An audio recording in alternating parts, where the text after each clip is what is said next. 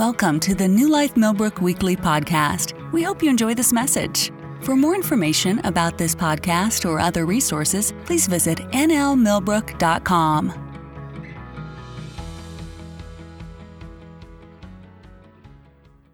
Let's go ahead and open up in prayer. Father, we just thank you for today. We thank you that this place is your place.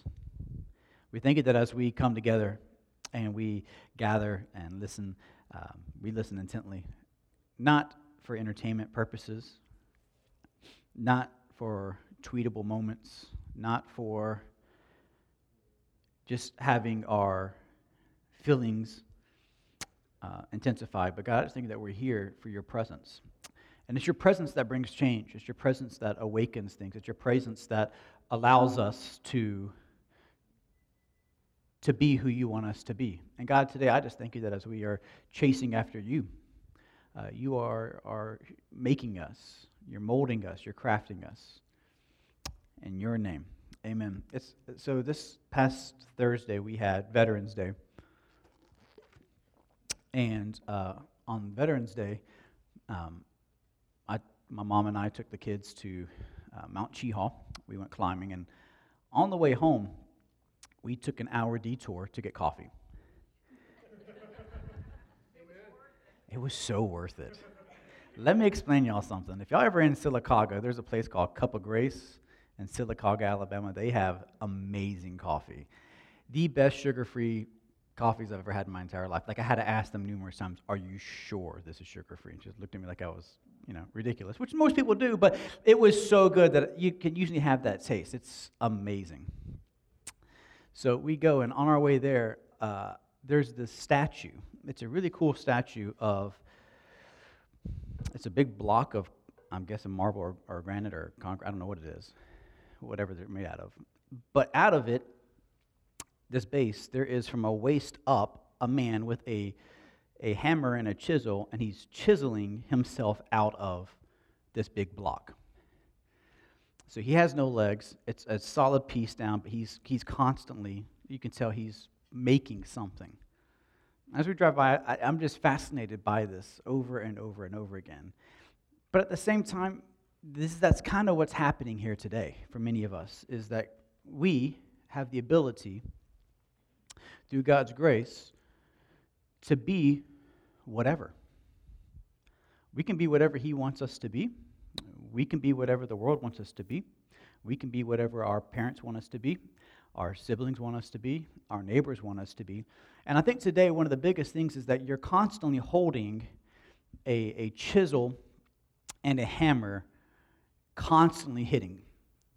And as we're in this process of of of moving forward, we don't come to church um, just for the free food. Today's a peak, a, a big perk. I'm excited about the food. Yo, I'm on a cut. I, I'm, I haven't been eating a lot, so I'm really excited.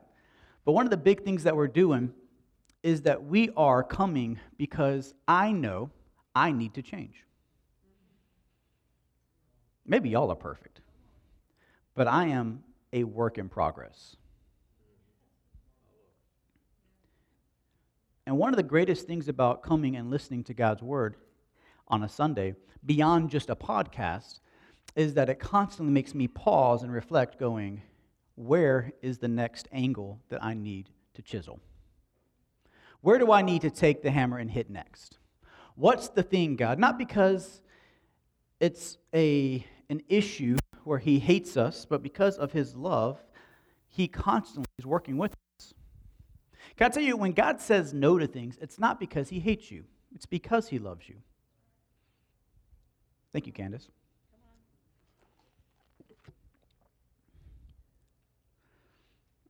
And as I was in worship, uh, I was just, I, I'm, I was feeling his his presence is very heavy, and I, I was trying to figure out what was going on. It's one thing I, I like to do is just to pause and reflect, going, God, what are you doing? What are you saying? What's happening? Not just getting up and just blah, blah, blah, blah, but what is happening going on? And as I was here, I watched I watched Dave and Julie walk in. And the funniest thing was, I took a double take because I didn't realize it was Dave. I thought it was somebody else. And I know Dave. I've known Dave for forever. don't want to call him Dave because his name is Bill. I watched Bill and Julie walk in. I'm looking at Dave, calling Bill Dave. I watched Bill and Julie walk in. She is looking around, kind of like, this is a trick question. Maybe his name really is Dave. Uh, and, and Bill, God's, God's working on you every day. And I don't want you to get weary in what he's doing. The, the, the chiseling, the hammering, the everything that's going on, it's not in vain. The hardest part of people like a a sculptor, a Leonardo, or a, watching them do it is, is it's an arduous process. For him to, for when the statue of David was done, it took, I don't remember how many years before he, he was just staring, staring at just a solid block, trying to figure out what he wanted to make out of it. Where were the angles? And being crafted and being molded is not a fun process. A lot of times it's a lonely process. But I want you to know that he's working.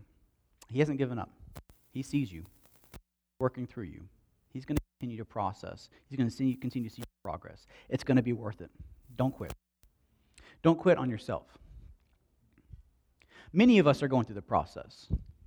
I've got this shovel. Um, it's kind of, for many of us, is in, in twenty twenty-one, it's an archaic tool because we have front-end loaders, we've got trenchers, we've got everything else that can you can sit in an air-conditioned cab and push a button and walk through it. But in nineteen seventy-eight, New Life was meeting in what was, at a time, a Dairy Queen building that's no longer existent. In nineteen seventy-nine, men and women were gathered in this very spot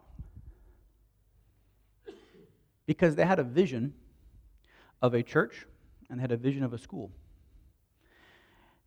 And what they began to do was they put a shovel in the ground. Have you ever been to a groundbreaking? And you just simply just stick your shovel in the dirt and you turn it. But before there was ever the sanctuary that you're in right now, there was a hole. There was just a hole. People with a shovel and a dream. And, and when people would drive by, they would see a bunch of people standing out in the grass, playing in the mud. But those people saw a building. The community would drive by, see some farmland. A chicken coop was over here. But these people saw a school. Friends, family, neighbors would drive by, and all they could see is dirt. But people with vision could see more than you could possibly imagine. And there's going to be place, people in this place today that need to have some shovels back in their hands. Because for everything and every dream that needs to take place, you first have to dig a hole.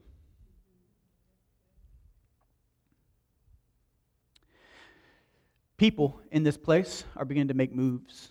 They're making changes. Things are happening in your personal life. Things are happening in your spiritual life. God is is is shaping. He's shifting. He's he's wanting something more from you, Bill. He's wanting something more from you, Rusty. He's wanting something to happen in this earth through you. And what he gives us is a shovel. Because before there can ever be a high rise, we have to dig down deep. We've got to turn the dirt. And I don't know if you've ever been to a groundbreaking. I don't know if you've ever seen a construction site, but can I tell you, they're not clean. It's messy. You know what? Seeing the concrete poured, that's pretty cool. That's exciting. Seeing the steel structures pop up, that's really exciting too. Moving dirt, it's just dirt. But it's the process. Can I be a little more? You can't. Maybe we find ourselves in the spot where God's doing something in your life, when God's doing something in this church, and maybe you can shout when we start digging holes. When we start making announcements, when we start making moves, when things start happening and, and we're giving shovels out and you're walking around and you're talking about growth and you're talking about your personal life, you're talking about your finances, you're talking about your marriage, you're talking about your kids, you're talking about whatever God's dream is for your life, and it's exciting, and you start digging and you're saying, yes, and I'm all in and I'm all about it and I'm here for anything that's taking place, and you dig a hole. But what happens when you dig a hole? And then there's just a hole. And then grass starts to grow in that hole. What do we do when that hole now starts to fill up with water because nothing else is taking place? Where do we find ourselves in an utter state of discouragement because we go from an excitement of we're turning dirt into nothing's happening? Ever built a house? You sign the papers. You take a photo. You walk the lines. You see them take the stakes and, and they take the little uh, strings and rope it off. And then you know what happens? Nothing. Nothing happens. And you'll drive by going, what is going on? Did I just get bamboozled? Did they take my money and run? See, for many of us, the shovel stage is an exciting stage, but it's in the delaying stage that disappointment sets in.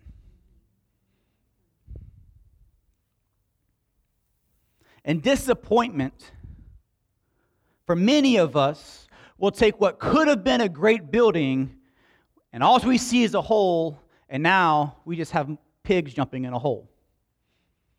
And, the, and I believe in a lot of our lives, in many of our areas of our lives, there's been many times that we've got excited and we started digging in and we started doing our things and we're shoveling away and then we quit because it didn't happen, and now we just look like we've been testing missiles all over our lives. Remember that movie with uh, Tom Hanks when they had uh, Money Pit? And they just had holes all over the place. And everybody would drive up like, y'all testing missiles here? What's going on? They're, they just had holes everywhere.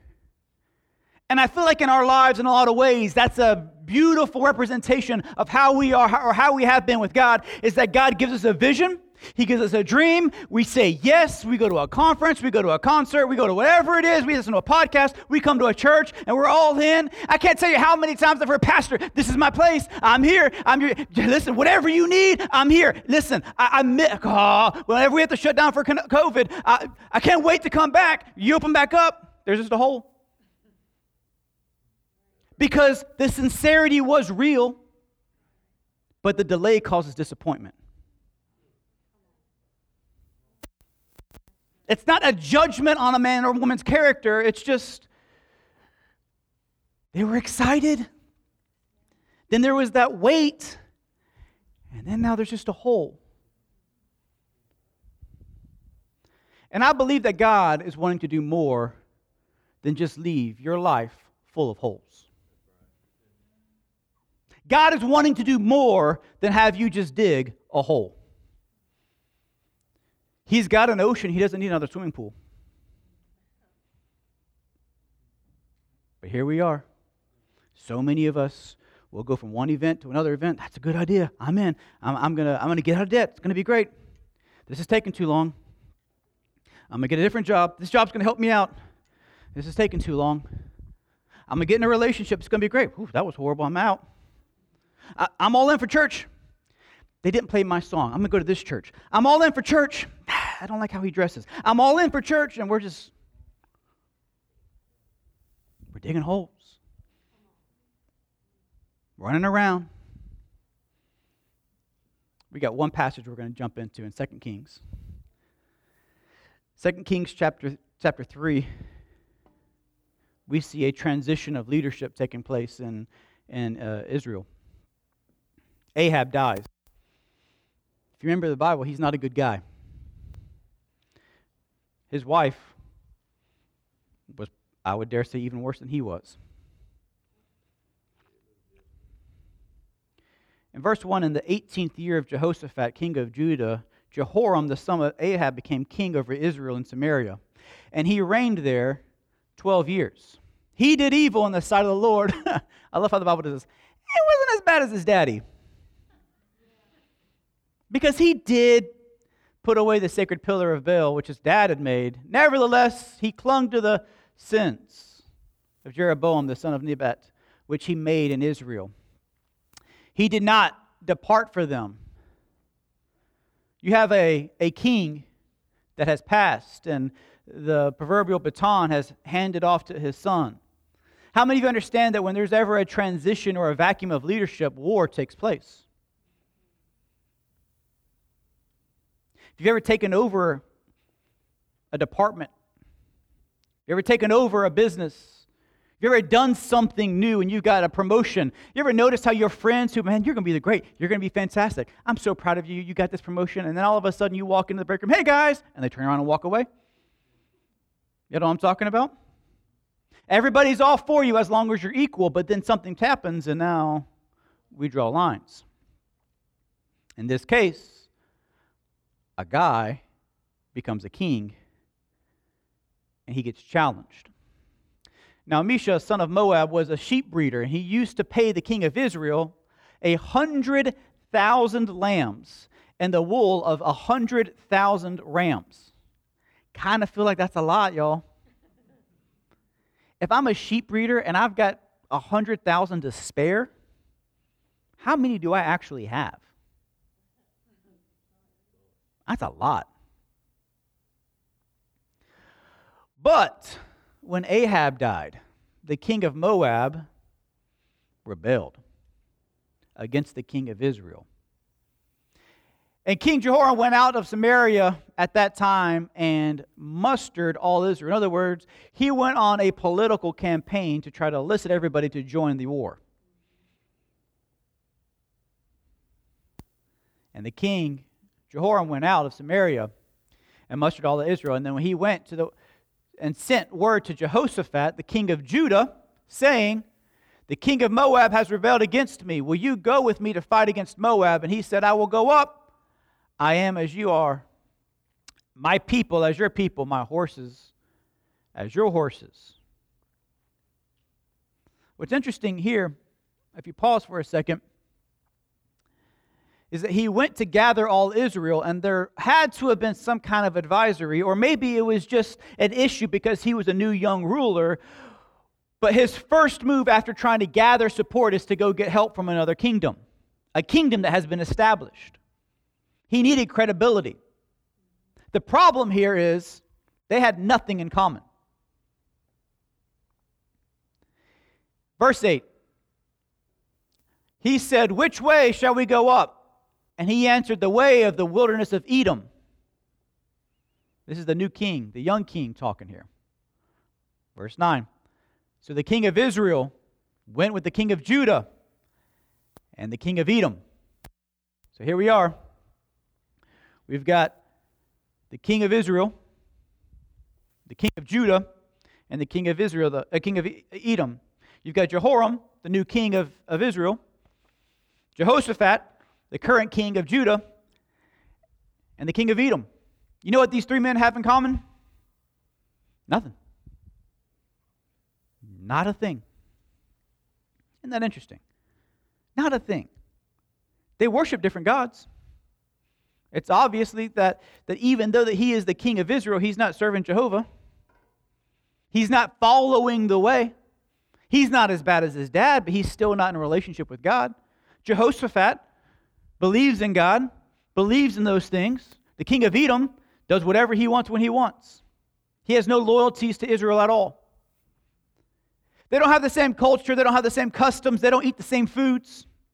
They don't worship the same gods. There is nothing in common with these three people except for one thing, and that one thing is somebody has come up against them, and they unified themselves to attack the Moabites. Isn't it funny how people can be so different, but you give them one common goal, one rallying point, and they can pull it together? I'll never forget the feeling that I had in two thousand one, when we went from a craziness of America through one singular instance, how it didn't matter if you were Republican or Democrat, how it didn't matter the color of skin you had, it didn't matter what you spent your money on, it didn't matter whether you were straight or you were gay. You know what mattered? Finding Osama bin Laden. We went to war. And there was a season where you'd see everybody had American flags flying away. because we had a common enemy. I, I, I'm, I'm going through this because I find myself in a lot of ways that we, as believers a lot of times, will shun people that do not do exactly the way we do things.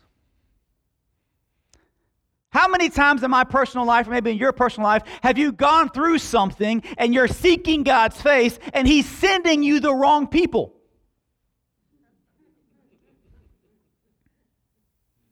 God, I need to get this. Send the people in, the north, the south, the east, the west, but not that person. Send Bill Dave back.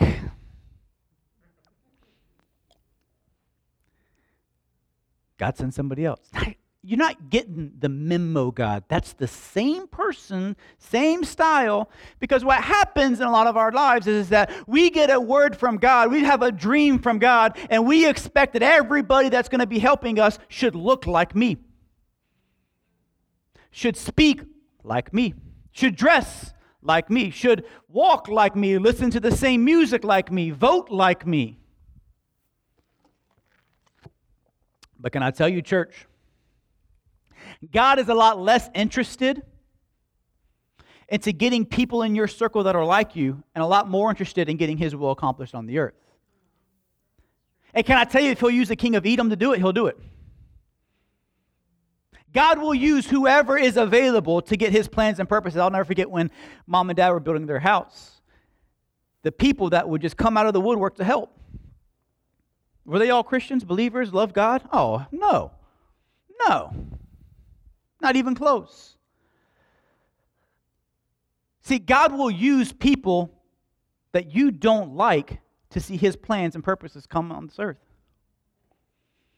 See, I, I guess for me, I'm wondering what happens when God surprises us with people that we don't agree with. When God gives us people and we go, not that person, God.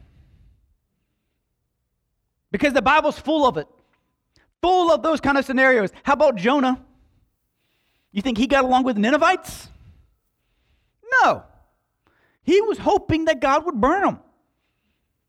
He had nothing to do with them.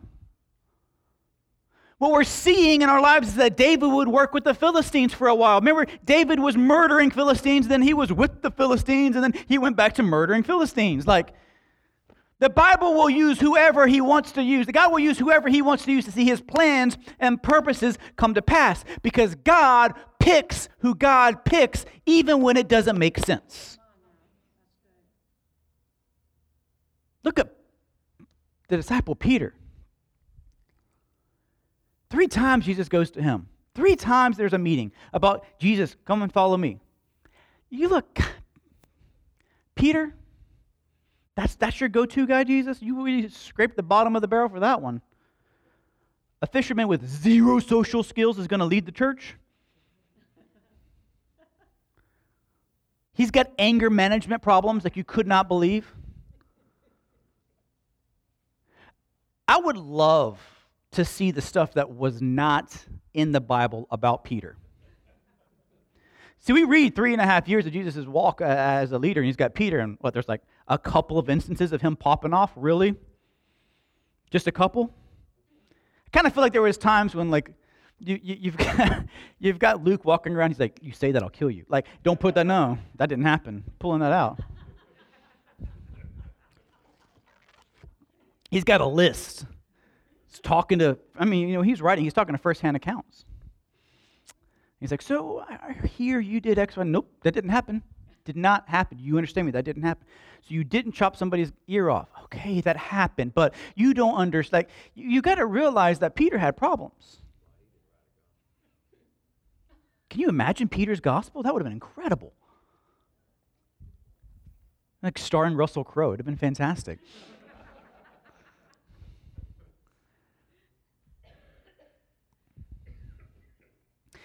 You know who the only qualified disciple was? Judas. He was the only one that was qualified to be a disciple. That didn't turn out very well. But here we are, picking winners and losers. When God's purposes to get something done, he doesn't always use your family. He doesn't always use your friends. He doesn't use your circle. He doesn't use your crew. And I'm looking at this church and the plans that God has for this place, and they're bigger than your politics. Oh, come on. They're bigger than my favorite songs. They're bigger than the lights. They're bigger than coffee. They're bigger than the color of my skin, and they're bigger than the style of clothes that I wear. Because God's called us to dig something out. And can you tell me, hmm, why do we have white churches, black churches, Hispanic churches? We shouldn't have that. We shouldn't have millennial churches and boomer churches. We shouldn't have all of these different things that are going on, Republican churches, Democratic churches. This makes as much sense as having a, what church do you go to? I go to the Alabama church. Oh, I go to the Auburn church. Can you imagine if that was what we told people? What church do you go to? Ah, see, my pastor really likes Alabama, and so do I, so I'll go to that church.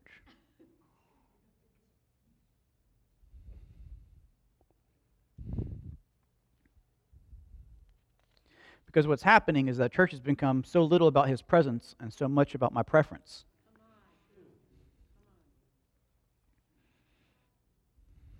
It's become a lot more about what makes me feel good and what makes me comfortable, and that everybody that I show up with looks like me, dresses like me, has the same color skin as I do, votes like me. So when I get up and I talk about who I voted for, there's not going to be this really. There's no challenge taking place because we're all the same. What we're looking for is we're looking for a church that's a bunch of cookie cutters just like me, that can talk like me, and we'll go to the same coffee shops as me, and they're not messy. And if we are messy, we're messy together. And we can't judge each other. But can I tell you where God's taken New Life is it's not supposed to be a Republican or Democrat church. It's not supposed to be a black or a white church or a Hispanic church. It's not supposed to be a boomers church or a millennial church or a Gen Z church. It's supposed to be a church. It's supposed to be a group of people with shovels in their hands, willing to do whatever it takes to see God's plans and purposes take place. It's supposed to be people who look and say, we have a common goal, and even though there may be a hole every once in a while in our, in our ground, we're going to see it through until something takes place. It's not supposed to be people who are just like you. It's not supposed to be somebody who's just like me. My clothing style changes based on the weather. One Sunday, I used to it used to bother people when I was in, in South Florida, because seriously, one Sunday I'd be in a suit and tie, the next Sunday I've got jeans.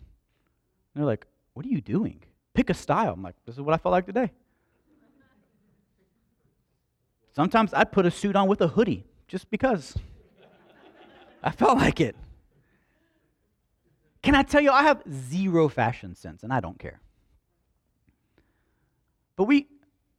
Here on a regular basis, well, I'll go to that church because it's relevant.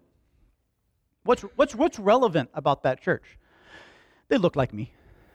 They look like my Instagram page.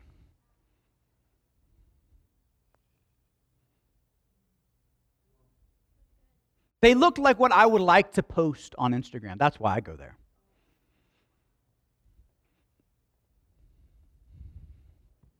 Ain't get no love today.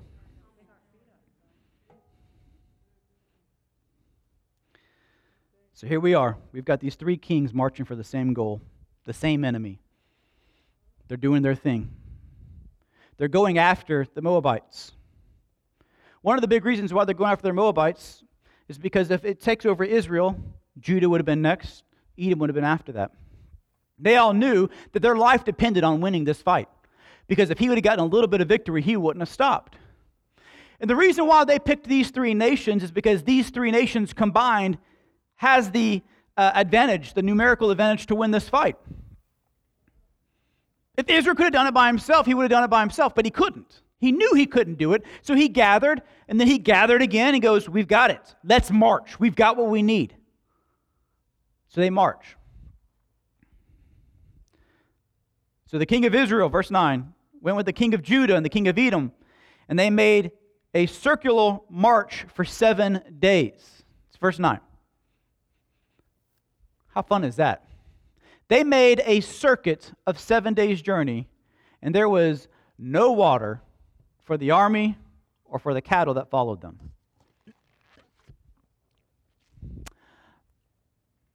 I, I don't plan wars. I've never been in the military. I have no idea. But I would imagine in the desert, seven days with no water is a bad idea. Ira, can you back me up on that one? Probably, probably, yeah. Probably a bad idea. It gets hot, from what I understand, in the desert. Very dry. And if I'm going to go to war, completely dehydrated from seven days of no water, it's, I don't think my numbers are going to matter that much. When I'm too weak to pick up my shield and my sword, I'm probably going to die. Then the king of Israel said, alas, I love this. Whose idea was this war, by the way? King of Israel. Alas, God has called these three kings to give them into the hands of the Moabites. That's a great leader. Seven days ago, he's rallying everybody. Seven days later, there's an issue, and now we're all doomed.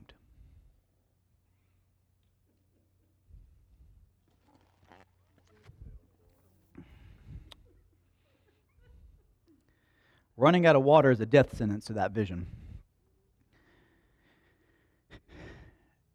You have a vision for a business. You've got a financial backer who's all in. They love your idea. They're all excited on this new venture that you're going to take. You've quit your job. You're going after it. You locate a building that you need, a warehouse to do distribution. You go to sign the paperwork, and then you realize your check bounces. And your check bounces because the financial backer decided to leave.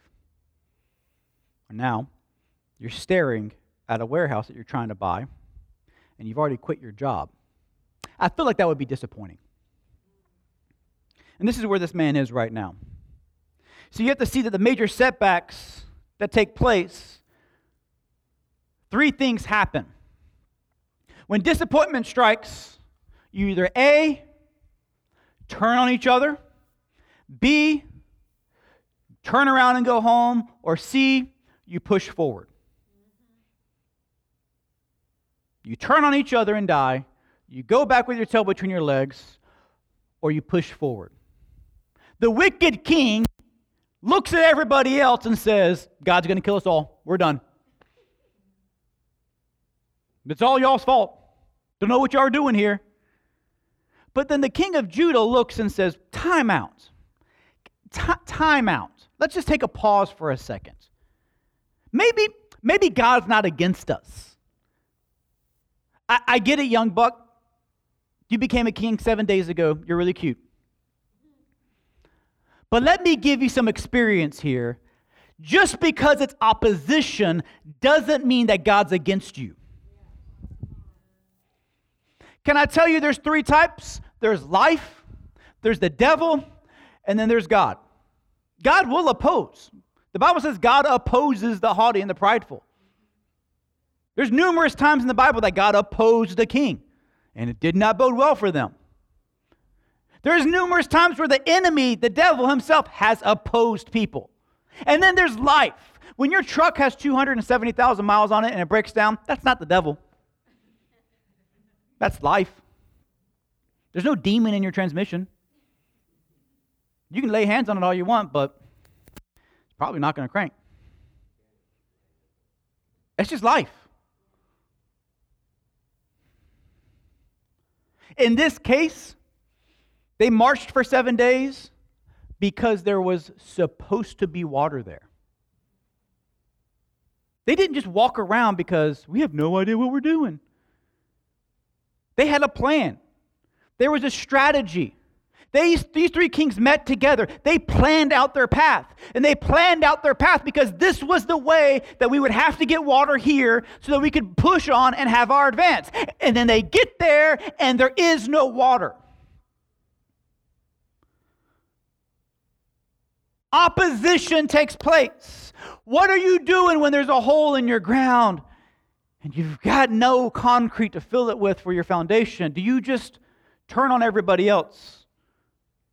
Do you run away and hide, or do you keep pushing? This king decides to push.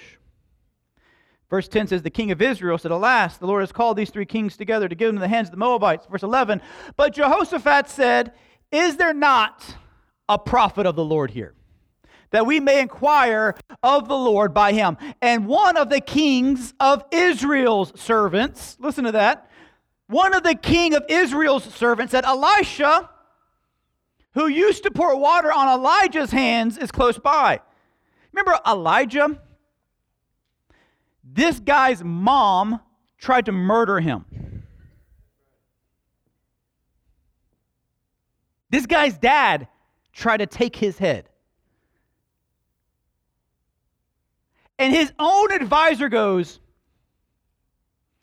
I hate to be that guy, but there is a prophet. You're probably not going to like my answer because he doesn't talk like you, he doesn't dress like you, he doesn't think like you, he doesn't believe like you, he doesn't have the political views like you do. But there is somebody. There is somebody who can give you the answer that you need.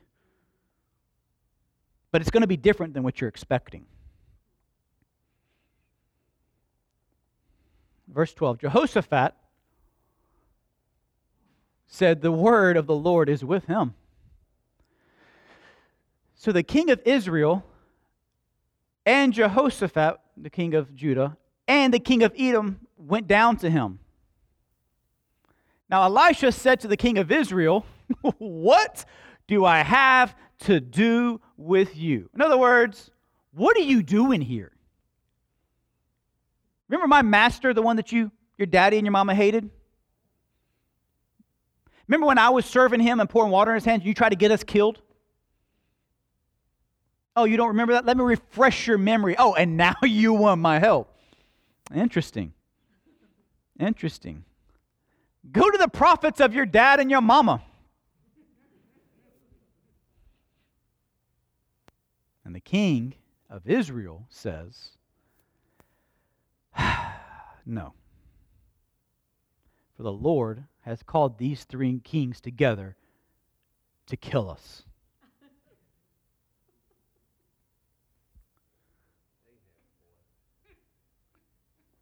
Elisha said, as the Lord lives, before whom I stand, if it if it wasn't for Jehoshaphat, I wouldn't even look at you.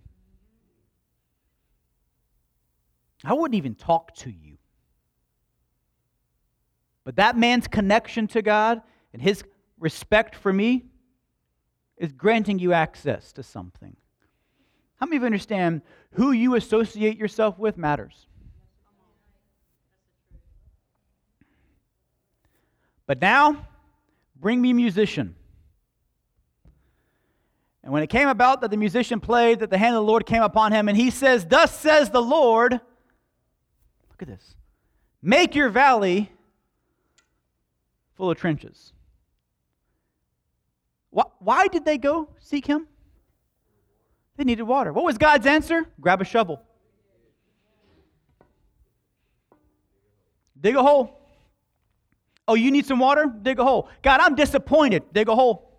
God, I don't want to do this anymore. Dig a hole. God, where are you at? And a lot of times we get mad because we ask for an answer and God throws us a shovel. God, make water come out. He goes, here you go. Partner with me. God, I just want to sit on the couch. I want to Netflix and chill, and you do everything. And God goes, no, no, no, no, no. Here's a shovel. Dig a hole. Dig a trench. He's telling them to dig a trench in a place that should already have water. Because can I tell y'all a secret? While you're just turning a little bit of dirt every once in a while, and you're just lifting that up every once in a while, what you're doing is you're going down. And what God is doing in your life, what he's doing in my life, what he's doing in your neighbor's life is this. He's giving you a shovel so you can dig deep. He's wanting you to dig deep inside of yourself. Because he can get, when he gets down deep, he can set a foundation that can build upon. And when you're always crying out for God and you're looking for something and he gives you a shovel, what he's saying is, how deep are you willing to go with me? What kind of relationship are we going to have here? Are we going to dig? Are we going to do something? Are we going to make something here? Are we going to partner with something? Or am I just going to send manna and quail every once in a while? Because what he's wanting to do, listen to this, he's wanting you to dig because he wants something, something big enough to hold the blessing. Remember Peter, okay, God, I'll throw a net in the water as his nets begin to break. But God's looking for somebody who goes, I'll dig, I'll dig. I'll dig, and I will dig, and I will dig, and I will go as deep, I will go as wide, I will do whatever I have to do, God, because I'm not going to let a single fish get away. I'm not going to have a single blessing slip through, because I'm so desperate for a move of God that if you want me to dig a hole in a desert and expect water to appear, okay. And what we got here is we got these people in this church. They're digging. They're digging. Their aunties are like, you look like an idiot. What are you doing? I know. I'm digging. Cousins, you know there's better options. There's easier choices. Yeah, but God told me to dig. Your neighbors are looking at you like you've lost your mind. I'm out here digging. Why do you keep doing the same thing? This is what God told me to do. I don't know why, but he's got me. He gave, I asked for help, and he gave me a shovel. And I can't build with a shovel, but I can dig with one. Because God gives you tools. We just don't like to use them. So you're digging. We're digging.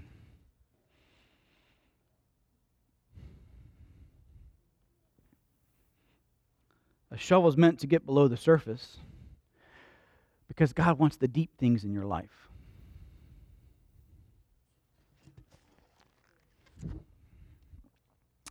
Because when you start digging, it uncovers what's beneath the surface. But in our social media world that we live in now, we want to keep things above the surface. We want filters on our filters on our filters. You see this guy who's five foot two, two hundred eighty-five pounds, with brown eyes, all of a sudden takes a selfie, and he's like, how did he get six three, one eighty with, with abs, and he's got blue eyes? He got filters for his filters. That's the world we're living in now. It's a world where we just want to push a button, and everything looks the way we want it to look. I've got bad news. That world's going to crumble.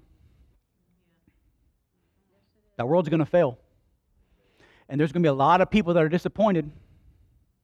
There's going to be a lot of people that are sitting there dying because God gave them shovels. And all they're doing is swiping. Because God's looking for people to dig deep. You know, it's interesting to me because I hear, like, you know, Pastor Allen speak. It's deep. It should cause you to grab a shovel. Every sermon that's spoken on this stage should cause you to grab a shovel and go, choo, a little deeper. I'm going to uncover something beneath the surface.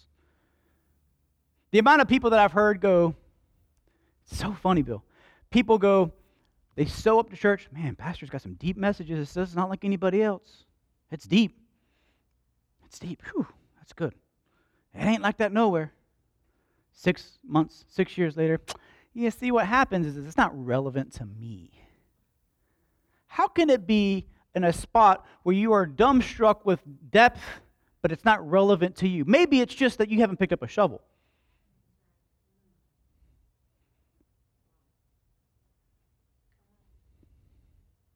Listen, if you want three poem, uh, points in a poem, I can give you some good Instagram stories. But for me, for me, I, I need to dig deep. Because my life and the things that God's trying to do in my life and things that are going to happen in your life are more important than just surfacey answers. Because digging deep will help. It will help cause something big to take place. And what's going to happen with many people, listen to this, what's going to happen is they're going to have these big, huge structures. They're going to have these big, huge, grand halls. They're going to have this great idea that there's salvation and everything else, and then a wind's going to blow, and they're going to realize there was no foundation in their lives. And disappointment brought destruction. And now that's all God's fault. But we have basements to protect us from a storm. The only way a basement happens, somebody dug a hole.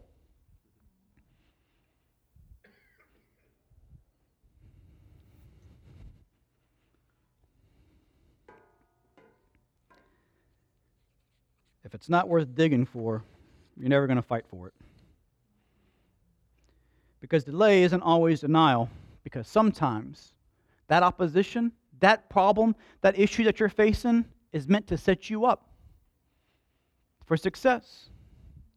For thus says the Lord, verse seventeen, you shall not see wind, nor shall you see rain, but that valley that you just dug, that's going to be filled. And both you and your cattle and your beasts are going to drink. This is, listen to this, this is an easy thing. One version says it's a simple thing for God. You over here freaking out. God can fill your ditch without rain and without wind. Because in our minds, we'll go, okay, okay, okay, okay, okay. God, I'll dig, I'll dig. And what you're going to do is you're going to cause the winds to blow in, and then there's going to be a tidal wave to come in, and then you're going to do this. You're going to cause a rainstorm like you did in, in, in Noah's day, and you're going to fill it up out of nowhere. What you're going to do is you're going to cause the mountain. God's going, I don't, I don't need your logic to get my plans done. I'm just asking you to dig a hole. Don't worry how I'm going to feel it. Just dig the hole. Do you want this or not? Dig the hole. I'll do my job. You do your job. He'll give the Moabites into your hands. Verse nineteen, then you shall strike every fortified city and every choice city, and fell every good tree and stop all the springs of water. Look at that. I'm going to give you water so that you can stop your enemies.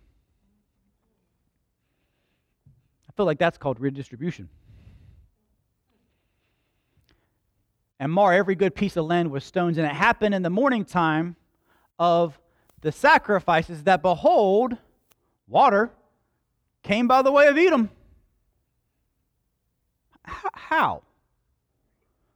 This part still baffles me. How? It doesn't give much direction. And the country was filled with water. The end. It just, it just came. We woke up and there it was. Can I tell you, have you ever heard a wave crash? Like a big wave? Like after a hurricane, big waves? They're loud. On the uh, in July, I was at the beach. And I was way off the beach. I was, I was on a condo, and I could hear the waves. You know what I'm talking about? You get close to the... Doesn't matter. If there is a valley of dryness, and that much amount of water comes in, I feel like it'd make a noise. But no one woke up. Just, oh, there's water. Oh, there's water. Now, the Moabites... The Moabites, these the, the, the people that were meant to kill them, the people that probably knew that the water was already gone, the people who probably knew that they were dying of thirst right about now, the Moabites heard that the kings had come up to fight against them. And all of them who were able, every man who was able to put on armor was ordered to. And they stood on the border. They stood on the border knowing they've got to go through that dry spot. And when they're weak and when they're tired, we'll take them out. And they rose up early on the same morning, and the sun hit the water. And the Moabites looked at it and go, it's red. There's not water there, so what it has to be is blood. I knew those three kings couldn't hold it together. I knew they would turn on each other. See, what happens is, is that the enemy is constantly doing his absolute best to discourage you so that you turn on the brother and turn on the sister that's next to you to get you to do his job for him. What he's trying to do is discourage you enough and distract you enough to cause dissension in your place and leave you isolated. And then they run. Ha! They killed each other. They said, this is blood. This is the king's blood. They fought against each other. What a bunch of idiots. And they slew one another. Now, therefore, verse twenty-three, now, therefore, Moab to the spoil.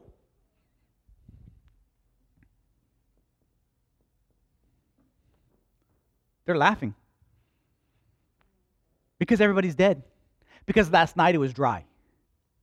So the only thing logically that could be red in a dry spot is their blood. Game's over. But when they came up to the camp of Israel, the Israelites arose. Verse twenty-four, and struck. They destroyed them. Can, can I tell you a secret? A lot of times in my life, a lot of times in your life, when you find yourself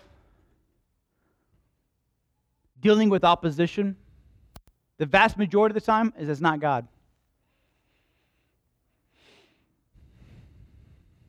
And when you seek God's face, when you're having that opposition, and God says, double down, dig a hole, dig a hole. Because what the enemy has meant for evil, God is about to use that same obstacle as their hanging point. The enemy thought he had them. They're going to die. But he didn't realize that he was just building his own gallows to hang himself. Because there are men who are willing to dig a hole. Right now, in this very service, there are many people that are discouraged. They've got holes all over the place. Right now, there are people that are on the fence about doing things for God.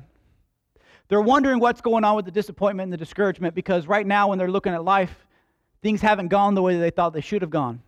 I've been there. Can't tell you how many times I've been there. But one thing I do know is that I also know that right now God's giving out shovels. I do know God's asking you to dig deep. He's asking you right now, are you going to dig the hole? Are you going to go out and expand the ground? Are you going to have a spot that's big enough to contain the blessing that God has? Are you going to be a part of something that God's doing in this world? Are you going to do that, or are you just going to sit there and go, well, it didn't happen my way? And digging's a lot of work. I'd much rather repost.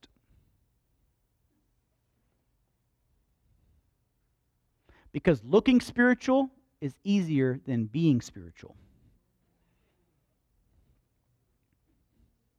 Looking stable is easier than being stable. And looking deep is easier than digging a hole and being deep. Where are you at today? What are we looking at right now? Because I feel like right now, in my life, I walked outside and closed my eyes. My God, what am I doing? This was not the message you wanted me to give. As I told him what I should speak on.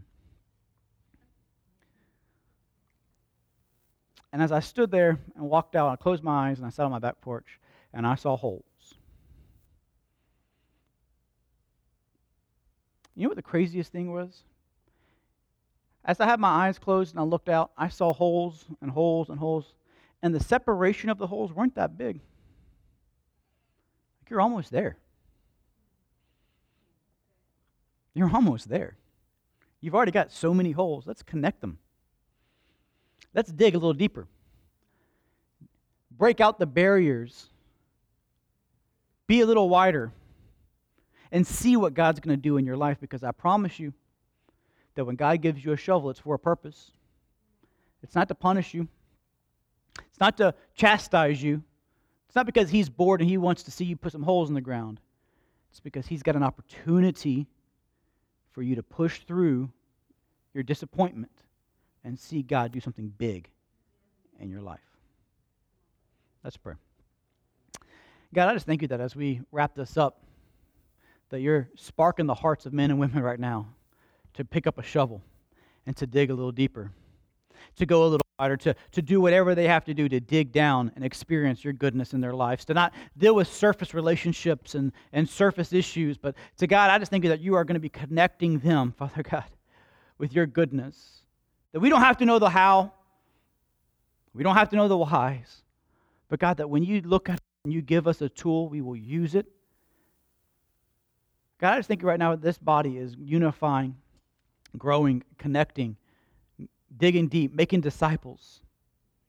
We're not taking the easy repost and retweet buttons, but God, I just thank you that we are digging deep. The deep calls unto deep today, God, and I just thank you that you're pulling them up in your mighty name. Amen and amen. Thank you for listening to our podcast. Have a great week.